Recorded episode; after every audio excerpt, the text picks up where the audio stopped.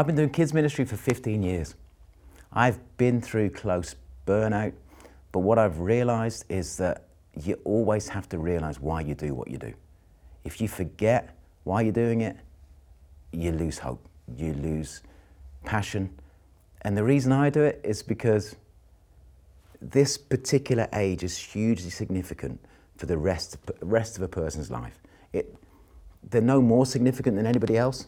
You know, they're no more special than, than, than the 60, 70, 80 year olds. But what I, I know that what happens now will impact them for the next 60, 70, 80 years. And so when I meet with people who are tired and weary, I just encourage them with some stories. I say, this, is, this isn't hard. It's, and it's not like I need to teach a six week sermon series to have a child turn. turn.